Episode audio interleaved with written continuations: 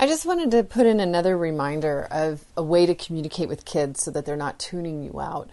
And this was reminded to me tonight because I had a couple of parents in my class that were having problems with this. And, and what happens is when we're talking and we're up at our level, which is at about five foot five, five foot ten, wherever it is, and our kids are running around down at their level, two or three feet high, we're not making any connections. So we're running around up there saying, you know, quit running, quit doing this, quit fighting with your sister, go eat. And they're down there and they're totally tuning us out. They don't hear anything we say.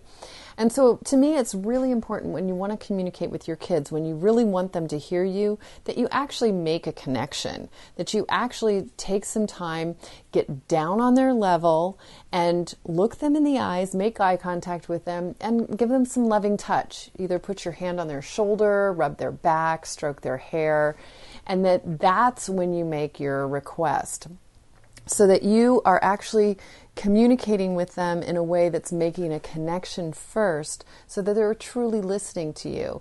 And for me, like this would be my son running around the house and I'd be like, quit running, quit running. And he keeps running like he's never heard me.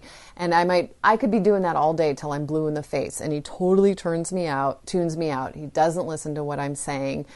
It's not until he's running down the hallway and I'm in the hallway and I kneel down and he sees me and he stops and I look at him in the eyes and I put my hand on his shoulder and I say, Michael, I want you to walk.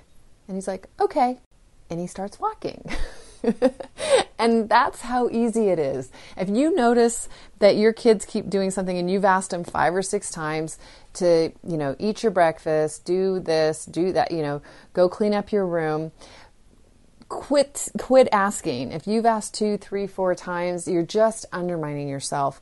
The the more you ask and the more they're not listening to the, to you the more it's undermining your parenting. So what's happening is they're they're learning when you talk they don't have to listen that they just tune you out. We call it parent deafness and it becomes very, very, very frustrating for parents.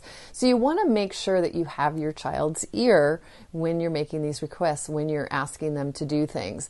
And so doing this, like three prong approach is what I call it, where you get on their level, look them in the eyes, touch them, give them loving touch, and then make your make your request for what you want them to do. And it's just a fabulous way to get them to do the things that they're supposed to do, to make a connection, to listen, to hear, you know, to have them hear you. And that way, that way you're actually being effective. So they know if mom has to say something to me or if dad has to say something to me, they're going to take the time and you know, look me in the eyes, touch me, and make a request. And I'm going to feel like doing it because that was nice of them to do that. You know, they're not just yelling and screaming up there where I can just tune them out and not listen to them. Now, none of this is conscious, obviously. They're, you know, this is all unconscious interpretations of, of what's happening.